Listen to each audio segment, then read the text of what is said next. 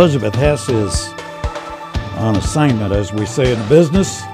Jim Waller's with us from the uh, Champaign County Association of Realtors. Jim, how are you? I'm doing great, Dave. How are you this morning? Real good.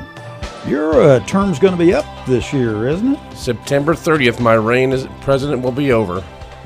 You have to turn in the uh, the crown and the whole. The crown, the sphere, Nine. everything, the chair. it's terrible. Maximum Cone will be following right behind me. Well, that's good. We're glad to hear that. I've seen some kind of conflicting numbers here uh, lately for what's been uh, happening in Champaign County sales wise. Kind of give us a recap as to what's going on here. Are things up or down or staying the same? Or They're pretty. I mean, if you look at the the whole, they're pretty close to the same. Uh, average list price or sale prices are up, which is good. Um, we were down a little bit in volume as far as numbers of sales last month, but uh, all in all, we're still tracking pretty good with 2016. Now, how's it? Uh, I was going to ask you this too, because this occurred to me this morning. Did a lot of people get out of the real estate business with the recession? Back yes, in like 08, Yeah, 09? we lost quite a few people, and, and a lot of people retired this year. Some of our agents had gotten to the retirement part of their lives, and we probably lost about 38 people from retirements or just going to do something else. How tough was it the first? I mean, was it the first two years the toughest part of that, or what? Uh, the first two to three years are were pretty tough back in those days. Um, but you know, the people that survived that time, uh, there a lot of them are still around. I mean, that's something you're going to see every few years is some kind of recession, some variation of it. I'm sure. but, Normally, uh, we see some downtick in the area, but we I'd never seen anything like that in the 33 years I've been doing this. Just that was pretty pretty uh, normal when you couldn't get money and your investors couldn't get money. So that was pretty crazy So that, times. that was the biggest part of it. It was what was happening in the, the economy and the banking industry Yep, and the availability of money more than all the changes they had made and new laws they'd put into effect. So when everything gets too easy, usually that's going to be a problem after that. Well, they were because there was a big push at one time. Boy, we really want to get people uh, owning homes and this and that, and the government was leaning on the on the banks at that time, saying, "Hey, you've got to open up lending and do this and do that," and then they did, and then we got into a situation where they had some defaults and things like that, and uh, there were some real issues for a while that the real estate folks were kind of left holding the bag for a while, weren't they, Jim? Yep, home high home ownership's always a good thing for communities, um, but you got to do it the right way. You got to have people qualified to go buying the homes. They had done some reductions in credit reports and things like that that people could afford to buy houses. that Really, probably maybe shouldn't have been able to buy afford a house.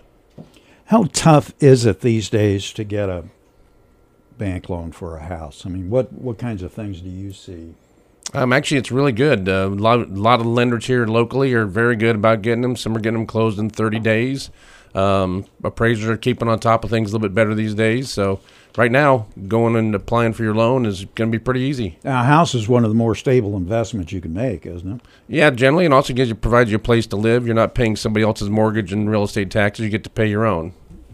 Now, are we back uh, building wise? Are we building more single family homes now? Because I know when we first started coming out of the recession, they were building more apartment buildings and duplexes and things like that. There's still some apartment buildings going up in town. Um, some single family homes are going up in Champaign and Savoy and Urbana. So there's still some of that. Mahomet's still growing pretty well. They're uh, really strong town still. Uh, we could use some more houses in St. Joe, actually. If you got anything out there and you want to build it, go go go get started. Well, that's something because they've gone about as far east as they can go, haven't they? They're pretty close, but they can go a little farther south. They got some expansion So out there. some expansion south there. yeah, as long as somebody wants to, to uh, sell some farm ground, they can probably move south. Well, I I know when you came into town, uh, like from the bridge there out on the east end of town, they're on uh, 150. There every year, it just kept expanding out further and further and further, and then boom, there you are. Yep, Ralph Woodard took that subdivision and made it the whole way all the way to railroad tracks. So the expansion's all south now in St. Joe. It, looks- guess. would need to be south, basically. You have the interstate in the north, but uh, Mahomet, St. Joe, Champaign, Urbana, we're all doing good. What are your other? Uh, how how's Mahomet's building going? What what areas are they expanding in Um, there's, geographically? there's kind of north to the north part above Lake of the Woods. There's some spots out there. Um, you still have uh, Country Ridge on the south end of town, so they're still developing on the outsides of town. what uh, what's the median price these days for like an entry level home? If you've got a young couple out there getting started, Oh, uh, median I think right now is 155, average about 178. So, first time buyers, any you'd buy any between 100 to 150,000, some more than that.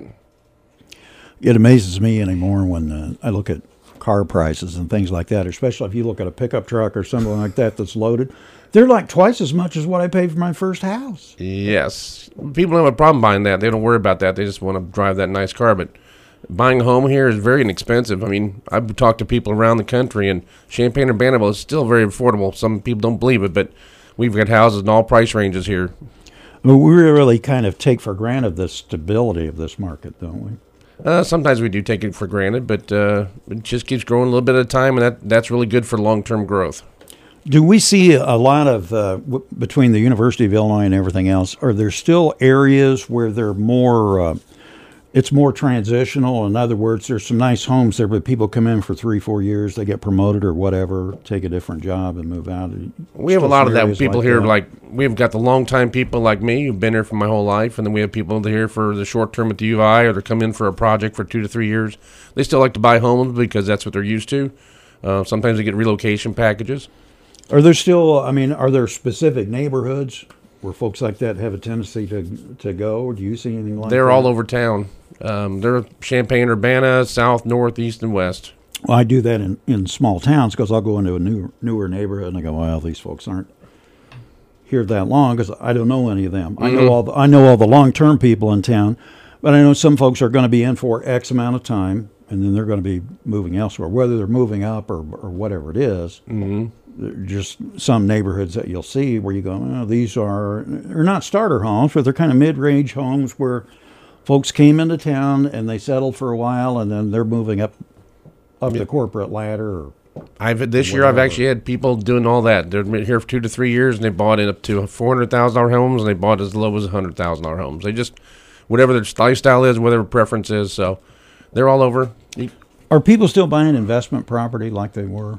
Uh, yeah, there's still investors out there buying property. There's still house flippers out there. Uh, there's a lot of people trying to make their uh, way in the real estate market by being landlords.